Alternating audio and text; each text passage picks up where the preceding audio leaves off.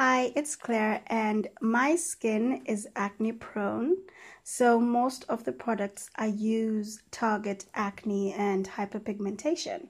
One common ingredient in my Korean anti acne skincare is propolis, propolis extract. Propolis is a combination of tree sap and beeswax, which bees use to fill in the spaces in the honeycomb for protection. It's antibacterial, anti inflammatory, and healing, which makes it perfect for treating acne and restoring the damaged skin barrier.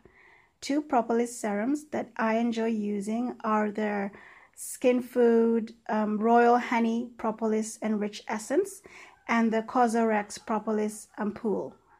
The skin food has fermented ingredients, which I love, but I know that most people break out from fermented skincare. So if that breaks you out, avoid it and use the Cosrx instead. The Cosrx feels lighter, so I think it would be great for people who have oilier or combination skin. But if you have drier skin like I do, the skin food packs a more hydrating, richer punch. I hope you found this helpful.